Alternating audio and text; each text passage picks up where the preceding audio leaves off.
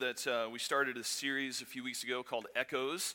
Um, and we're, we spent a first week talking about the Reformation, and uh, Pastor Bill and Dan Haney team taught that um, and talked about kind of the history of Catholicism and Protestantism, and then introduced these five solas uh, that we're spending five weeks talking about. Last week we talked about um, Scripture alone, and I, I, taught on that one. And so if you were here, uh, hopefully that inspired you to be in the Word more. If you weren't here, be sure to go back and listen to the podcast and to take a listen to that. Today we're talking about grace alone. Um, and so next week, uh, Pastor Dan, our children's pastor, is going to talk about faith alone, and then Pastor Bill will. I, I think that's the order. Pastor Bill will be back for four and five. Glory to God alone and and uh, Christ alone. So um, this morning, though, I, I, thought we'd start maybe a little bit differently than normal. Being a youth pastor, um, we do some things in youth ministry that you don't do on, on Sunday mornings. And I thought, you know, let's introduce some of these things to you guys. If your students were here Wednesday night, they know we played a game called um, Gears and Exploding Kittens. We're not doing that this morning, okay? Uh, we're not doing that. And you're all like, you did what? On Wednesday? Don't worry, no animals were harmed in the making of this, this game. Um, but we all know and love minute to win it games, right? So I've already got my one volunteer. Maybe it was forced, I'm not sure. But Bill, you're going to come on up. You're going to be one of our contestants. Um, I need three other people. Now, you have to be an adult. Um, you can't be one of my students because you get to do this. Come on up. Don't be shy. Come on up. Um, you, you, get, you guys get students, you guys get to do this on Wednesday nights and Sunday nights. Uh, so I need three other adults. Can be guy, can be girl. I just heard over here, Dad, raise your hand. Hey, we're not going home until I get three more volunteers. There's one. All right. Two more. Two more. I don't know how to operate this thing, evidently, Toby. There we go. All right. And we got, oh, Nate Lee grew up in our youth ministry. All right. All right. So let's do a little introductions real quick. Just uh, give me name and uh, maybe your, you know, most embarrassing story in front of your. No, I'm just kidding. Um, just name real quick. Bill McClure. Bill McClure. Nate Lee. Is this on? Check two. What? I'm talking into this and this. Of course, it's going to work. Austin Lewandowski. Donette Mason. All right. Have you guys ever played minutes winning games? Okay. All right. Who's the, who thinks they're most, most athletic? All right. Just hold these for a second. Hold these for a second. Uh, Bill, let's see. Cookie? Do you like cookies? Okay. All right. Cool. Cool. Here you go. Grab a cookie. Just one. The rest are for me later. Okay. All right. What have I got? Let's see. Pennies. We'll, we'll let. We'll let. Uh, you want pennies or cups? I'll do pennies. Pennies. Okay, there you go. You're going to need the table, so go ahead and move over to the table. Bill, you've got the cups. Okay. Now, we're going to run all four of these games simultaneously, okay, just so you're aware. But I'm going to explain. Do you see that? Quick reflexes. I got to explain what you got to do, all right? So just bear with us for a second. And then we're actually going to do the countdown. You guys will feel the pressure of the 60 second countdown. And by the way, I have prizes. For if you accomplish, I have prizes for you. All right, $10 blend gift cards. So, Donette, what you need to do is you need to stack these pennies. There's 25 pennies. You need to stack them in under 60 seconds. But there's a catch. You can only use one hand. All right, so your other hand's got to be behind your back. All right, you've got 24 red cups and one blue cup. Okay? What you have to do in 60 seconds is move all the cups from the bottom to the top. Actually, we're going to start this way. Okay. So you get from the top to the bottom until the blue cup gets to the top. So you just moving it like this. Okay? okay? You know what you're doing? Mm-hmm. All right. You, you've got two balloons, right? What you have to do is keep the two balloons up in the air for 60 seconds. Easy enough. One handed. There you go. All right, you like cookies, Austin, right? I do. All right, you've got a good forehead. There's no hair here to, to mess this up, okay? So you might want to put this. I'm, you know, I'm, i got it too, man. It's all good. It's all good. You're not as bad as I am, that's for sure. You might want to put your sunglasses back here because you might have kind of the most embarrassing. You actually have to oh, balance this on your forehead, okay. and without using your hands, you have to move it to your mouth and eat it. Okay? And if you drop it, you can pick it back up. It's it's a, it's yeah, five second, 10 second, 30 second rule. I found one of those in my truck the other day. It's been in there for a few days. Okay. It's all good. So, so you can balance it. Yep, and then you got to like move your face all weird oh, to get it down. You might put the chocolate side down and maybe have a little better grip. I'm not sure. I'm not sure. But are you guys ready? Do you know what you're doing? All right. Feel free to get your cameras out and videotape this if you'd like to. we, we, it happens all the time in student ministry. Um, all right, are you guys ready on the countdown? All right, so you're going to get a three, two, one and then 60 seconds on the screen. Good? Yeah, you, in fact, you might want to just go ahead and go over there, just so you don't roll an ankle, like falling off of the stage. All right, are we ready? Get set. Here comes the countdown when it starts. Go ahead, Jim. All right, not yet, not yet, not yet. It's gonna give you the three, two, one. The game begins in three, two, All right, one. help me keep him, help me keep him honest. Help keep him honest. Get that hand behind your back. Uh oh. Oh, there's a cookie down. Nate, are you already done? You're done. All right. All right, 47, 46, 45. Donette, how you doing? We're good? Cups, are you, have you got it yet? Okay, you're still going? Still going? All right, let's, harder than it looks. You can just put those in there. All right. Bill's just like slow. He's got this. Methodical, easy. Cookie's still going. We're getting down 24 seconds, Donette. No pressure. 24 seconds. 24 seconds. 20, 19. All right. Good job. Good job. We got that. All right, now I forgot a rule, evidently, so I'm gonna have to correct this for next service, but you win a prize. I'll explain the rule. All right, eight seconds, Austin. Seven, six, five, four, three, two, one. he was lunging at me. You can keep the cookie. It's all yours. That's your prize. Congratulations. Congratulations. Nate, I'm sorry you lost. All right, go ahead and have a seat. You lost. Uh, Bill, man, like methodical, just simple, easy to go. Cardinal red. Cover up the I'm just going to leave this here for the rest of the service. No, I'm just kidding. I'll pick those up later. All right, there's your there's your ten dollar blend card. You're welcome, Donette. A rule that I forgot, and you you you you win. You win the prize. Don't Am I worry. not supposed to do that? You were you were supposed to like hold them up. You couldn't use the table. I forgot. You had to like hold them up Hold like them this. up. Yeah, all 25, like picking up. So, but I didn't explain that. So you win a prize. Sweet. There you go. You're welcome. Round of applause for everybody.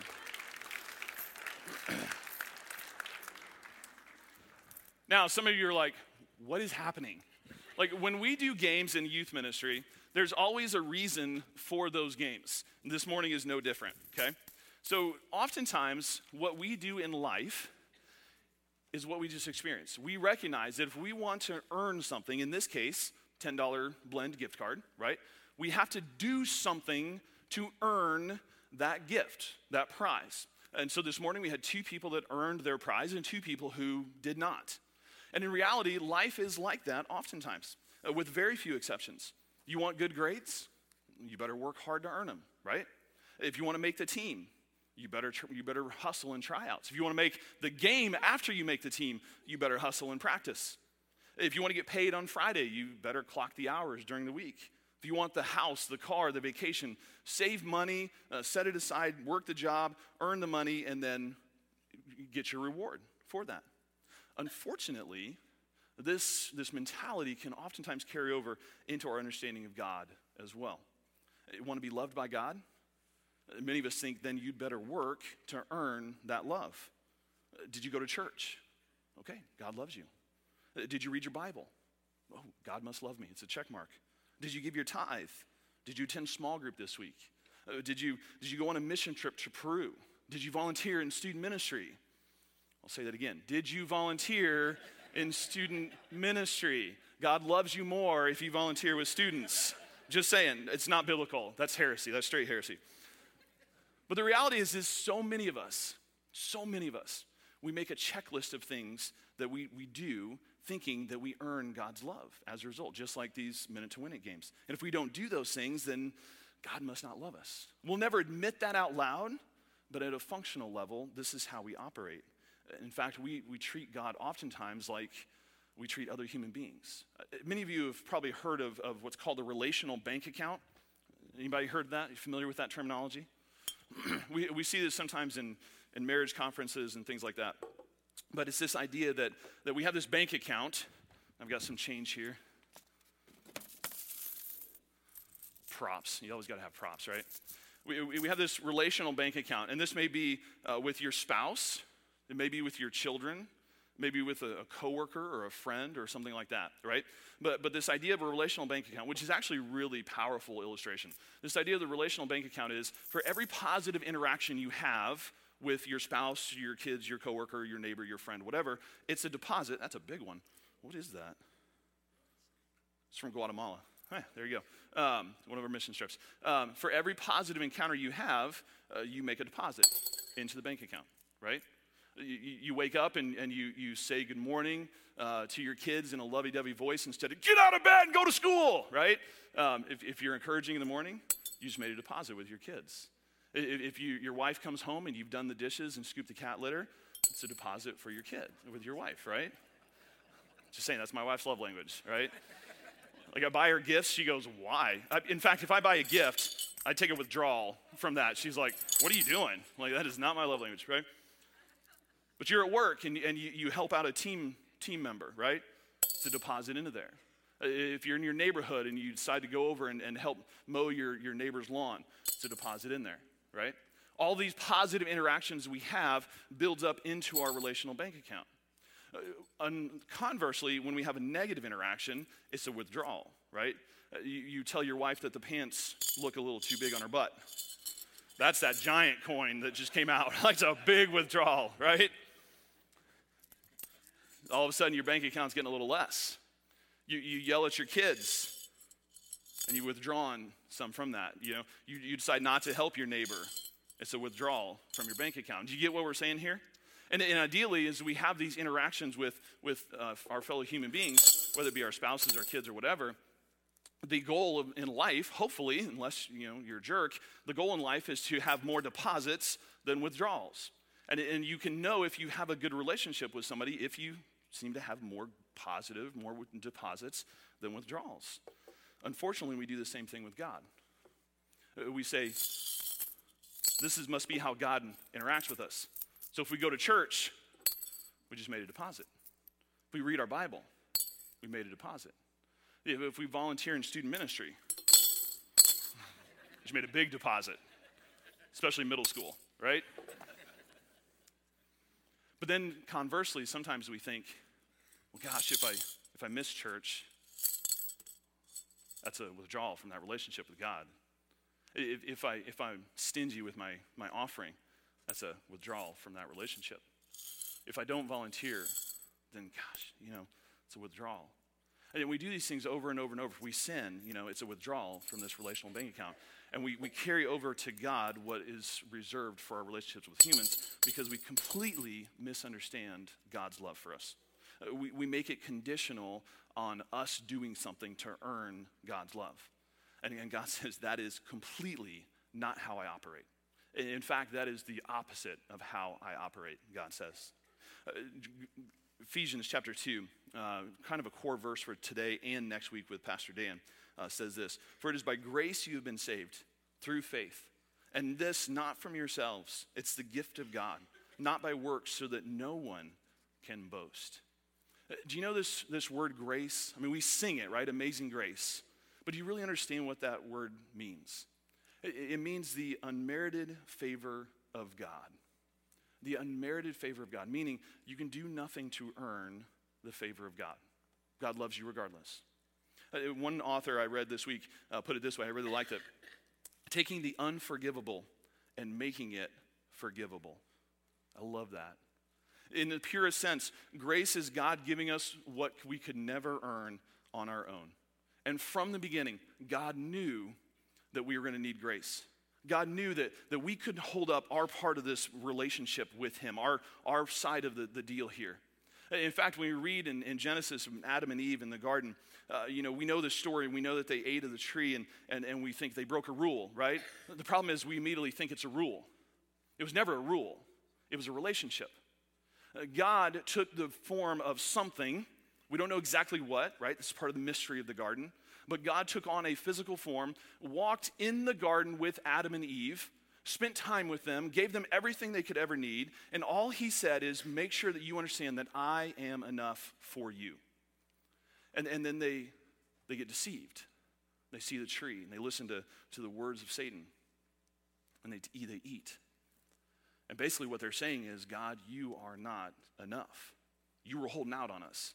There was something here that, that you didn't give us, something, something that, that you weren't enough for us. It wasn't about rules, it was about relationship. It was very intimate what they did.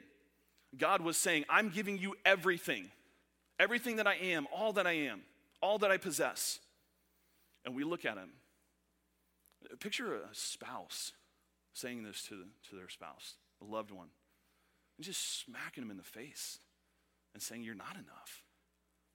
Like, that's not breaking a rule, that's breaking a relationship.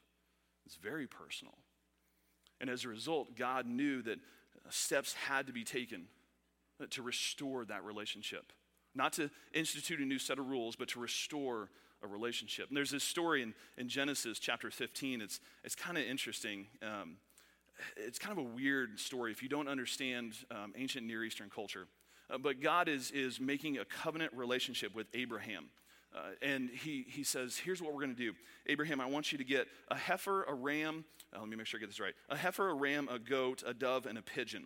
And we're going to make a, I'm going to make a promise to you, God says. I'm going to give you heirs. I'm going to give you land. I'm going to give you blessings. So we're going to enter into this covenant relationship. Here's what I want you to do, Abraham. Uh, cut the heifer, the ram, and the goat in half. Kind of gets bloody here. Forgive me if you have a queasy stomach. But he says, cut these animals in half and make a path to walk between, right? And this was actually uh, common in ancient Near Eastern culture. When you would enter into a, a covenant agreement with another human being, uh, you would have this, this experience where you would, you would walk down this path. And by doing it, what you were saying was, we are both agreeing as we walk down this path between these two these dead animals, we are both agreeing to the terms of this covenant relationship. And if I break, either one is saying this, if I break this covenant relationship, may it be done to me what's been done to these animals. May I be killed because I broke this relationship. And it's kind of a, a weird picture, weird practice, like it, it doesn't equate with us today. But God says, here's what we're going to do. We're going to work with the culture. And so I want you to create this path of bloody animals, and we're going to walk down this thing together. But then something interesting happens. Scripture tells us that Abraham falls into a deep and troubling sleep. And in this sleep, God now appears as both a flaming torch and a fire pot. And we're like, what does that mean?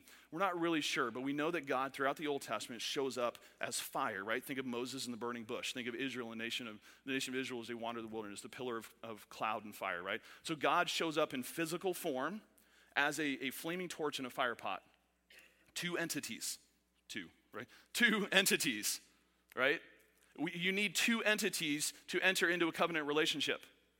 And what God does is while Abraham is asleep, God himself, in, as two entities, walks down this path and says to Abraham, I'm entering into a covenant relationship with you, but I am going to bear all of the weight and all of the burden if you break this covenant relationship. He didn't ask Abraham to walk down that path because he knew that Abraham couldn't carry the burden and the weight of that agreement. And so God says, I love you so much, Abraham. I'm making a promise to you. I'm also going to carry the consequences if you break that covenant relationship. Who does that? No, nobody in their right mind does that unless you have an intense love for the person you're entering that covenant relationship with. You see, God doesn't just pretend that our sin doesn't exist. He doesn't just turn a blind eye to it. God is both loving and just, and we cannot separate those two attributes of God. There are consequences for our sin. Uh, there's consequences that, that have to be met. And, and, and the reality is, is we are not saved by the setting aside of justice. Write this down. We are not saved by the setting aside of justice, but by the fulfillment of justice. Does that make sense? It, it, it's not like God just looks and says, Hey, I love you, I forgive you, your wipe's clean. God's like, Hey, you messed up. There's consequences for sin. Somebody has to bear those consequences. But as he said to Abraham, I'm not going to put that on you, I'm going to bear that consequence myself. Are you beginning to get a picture of Jesus here? Uh, this Abrahamic covenant in Genesis 15 is a signpost that, that points us forward to Jesus on the cross. You see, all through the Old Testament, we see that God has instituted this idea of, of animal sacrifices to make the nation of Israel right with God, to forgive us, to forgive them of their sin, to cleanse them from their sin. I don't know if you've read the Old Testament, it was a bloody place. Like the tabernacle, as you're reading through all the animal sacrifices, I mean, chop the head off this, cut this, take this organ over here, this organ over here, burn this over here, sprinkle blood over here, over here, over here. Like, it was just gory. And, and we sit back and we, as, as modern day Christians, we're like, what in the world is going on? And, yet we read, and I didn't have this on the screen for you, but we read in Hebrews chapter 9, verse 22 the law requires that nearly everything be cleansed with blood. Without the shedding of blood, there is no forgiveness. See, God is both loving and just. And he demands from mankind absolute righteousness. We get a glimpse of this in Matthew chapter 5, verse 48, where in the Sermon on the Mount, Jesus says, Be perfect, therefore, as your heavenly Father is perfect. The Greek word there is teleos, which, by the way, when you type that into your computer, um, it autocorrects to toeless. I have no idea. It changes the whole message right there, right? Uh, be toeless. That's not what God is saying. He's saying be perfect. But that Greek word teleos has, has deeper meaning as well. It means complete in all of its parts. Uh, be full grown, of full age, mature, complete in Christian character. Jesus says, be this way. Be perfect. Be complete. Be completely mature. And, and, and at the same time that God demands that righteousness, of us, he knows that we can't achieve that on our own. Uh, we read Romans chapter 3, verse 23 all have sinned and fall short of the glory of God. Uh, we read again in chapter 3 uh, there is no one righteous, not even one. Uh, there's no one who understands. There's no one who seeks God. All have turned away. They've be- together become worthless. There is no one who does good, not even one. And yet, God demands absolute righteousness of us simultaneously saying, You can't do it. This is where the cross comes into play. This is, this is where Jesus' death, his sacrifice, his burial, his resurrection comes into play. Uh, Jesus, knowing that penalty had to be paid, knowing that somebody had to bear the burden of mankind's sin, knowing that man was incapable of carrying that burden, takes us back to that Abrahamic covenant as a signpost and says, I'm going to walk down this path because mankind has broken this relationship. I'm going to bear that burden myself. And he goes to the cross to carry our sins. Hebrews chapter 9 tells us that Christ was sacrificed once to take away the sins of many. Again, taking us back to the Old Testament practice of sacrifices.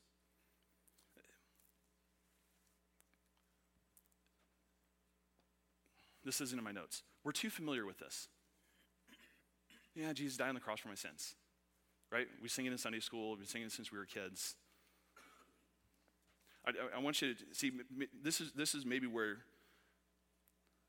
I'm, I'm totally ad libbing here, so forgive me for all this. Maybe this is where the fact I didn't grow up in the church is a benefit to me. Because I didn't grow up understanding that Jesus loved me. I didn't discover that until I was, was mired deep in my sin. And I, I saw how sinful I was. And I saw how um, incapable I was of saving myself. And then I learned this story of Jesus who said, Chris, I love you so much that I'm going to bear the burden, the consequences of your sin on the cross. See, I think we're too familiar with them. we become too familiar, we become complacent.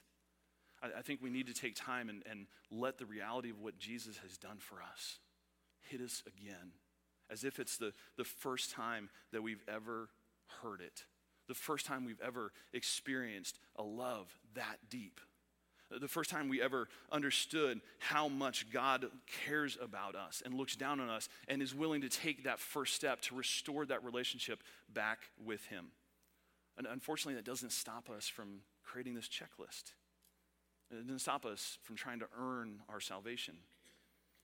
Go to church, read the Bible, go on a missions trip, give, serve, all of these things. This, this is one of the things that Martin Luther, we talked about the Reformation, this is one of the things that, that really frustrated him as he began to, to dig into Scripture and to look at how the church was operating.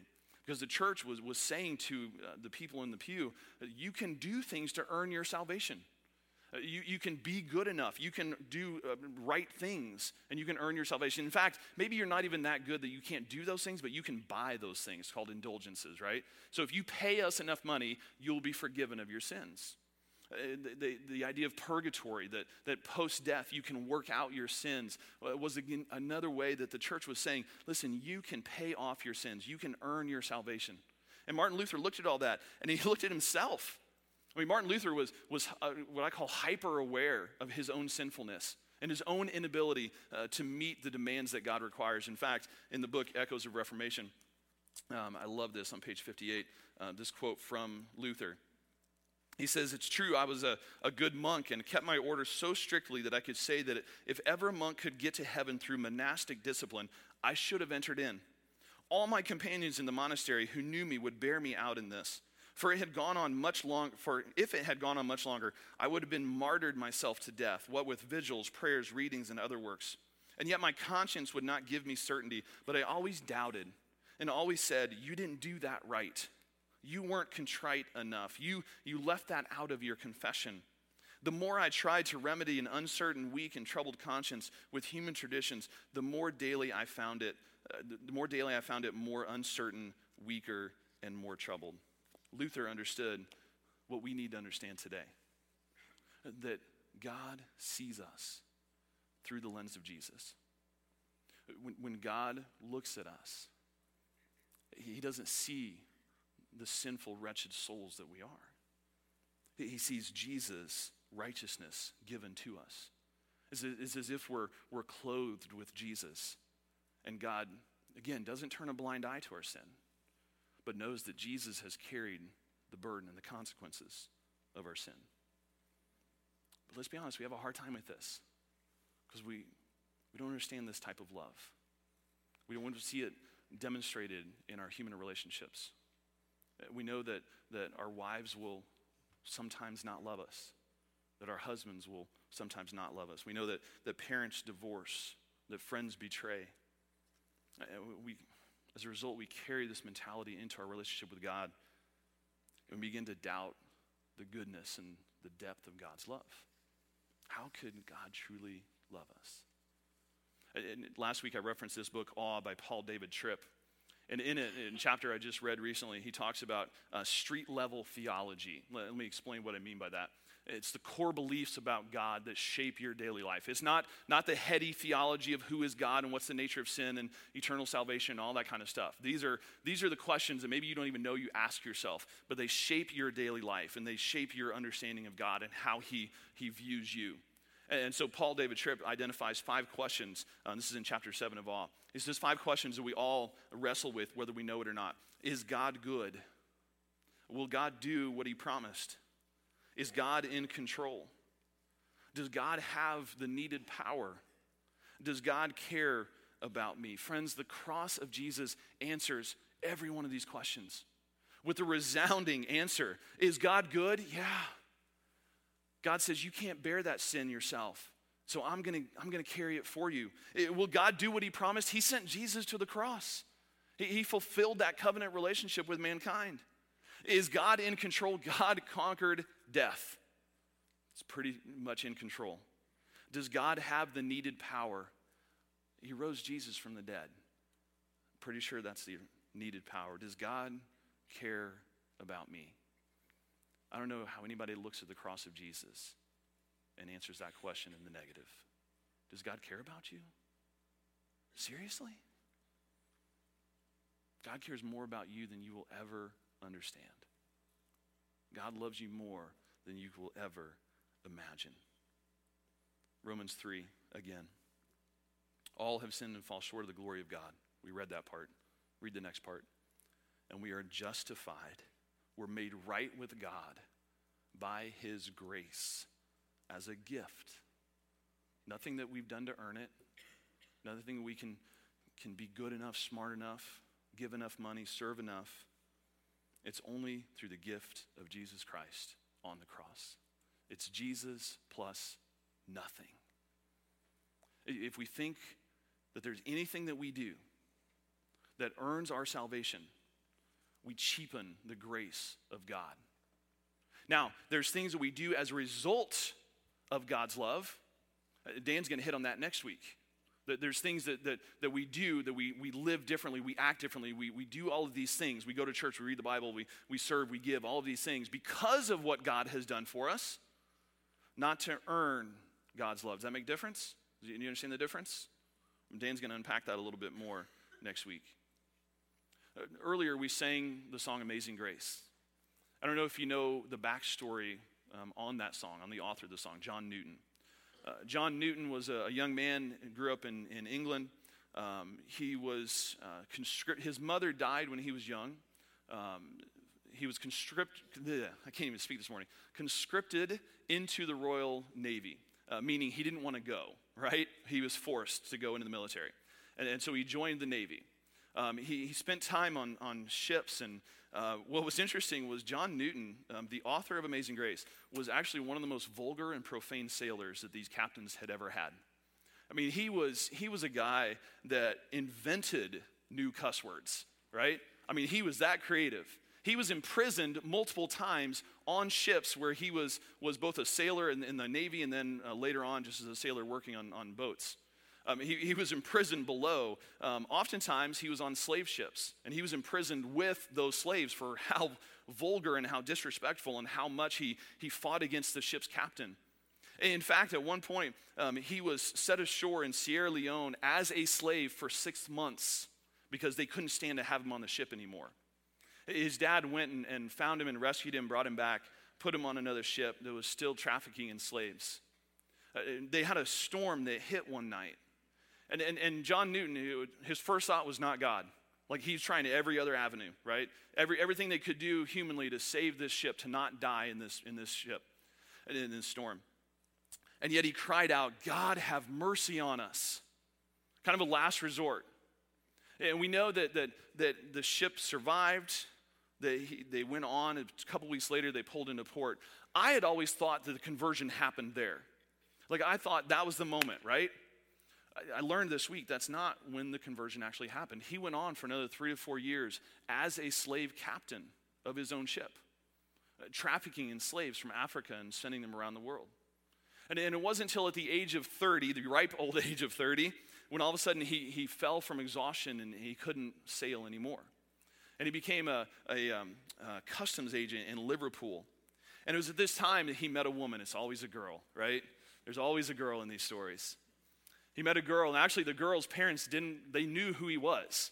They knew how vulgar and profane he was.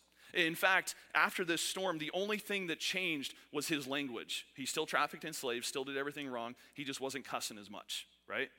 Uh, so her parents hesitantly said, You may court our daughter. And so they began writing and eventually fell in love, got married with the blessing of the parents. Well, they, they were in uh, Liverpool, as I said and began to, he began to teach himself Latin and Greek and theology. They began to get involved in a, a local church community. And there is where he, he kept going back to that storm when he said, God, show mercy on me. As he studied scriptures, he, he went back to that moment. He understood the depth of God's love for him. He went on to become a parish priest in Olney um, in Buckinghamshire, can't even say Buckinghamshire, uh, in 1764. And it was there that he, he penned the words that eventually became the song Amazing Grace. I, I read this as one biographer said about John Newton. The memory of his own, Lord, have mercy on us, uttered during a moment of desperation in the storm, did not leave him. He began to ask if he was worthy of God's mercy or in any way redeemable, as he had not only neglected his faith, but directly opposed it, mocking others who showed faith, deriding and denouncing God as a myth. He came to believe that God had sent him a profound message and had begun to work through him. Newton saw himself a sinner like David who had been chosen, perhaps undeservedly, and was humbled by it. According to Newton, unconverted sinners were blinded by the God of this world.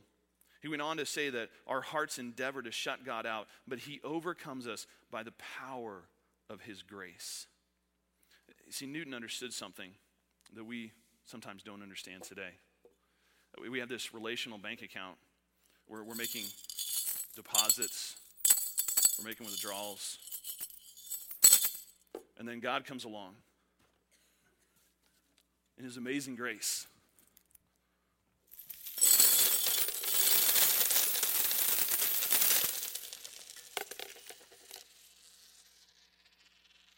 And He said, I'm enough. You don't have to do anything. It's not about whether you're good, not about what you withdrew. It's all about Jesus. It's Jesus plus nothing. I find it interesting that the last words in the Bible, Revelation 22 21, says this The grace of the Lord Jesus be with God's people. Amen. Do you know what John is saying in this verse? He says, May the overflowing, overwhelming, abundant love of God, uh, the undeniably life changing and transformative love of God, the, the deeply personal, uh, you have done nothing to earn it, unmerited favor of God be lavished upon you through my Son Jesus Christ. Amen. May we learn to live daily in the amazing grace of Jesus Christ. We all stand with us.